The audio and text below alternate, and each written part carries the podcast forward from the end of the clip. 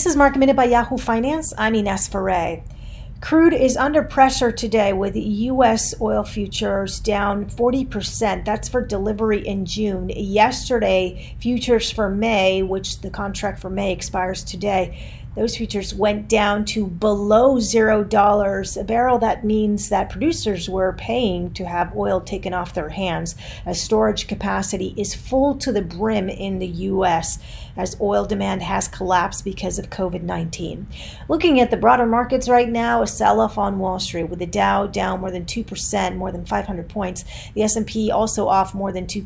The Nasdaq is losing the most percentage wise. It's off more than 3% as technology and communication services services, those are the sectors which are leading to the downside. For more market minute news, head to yahoofinance.com.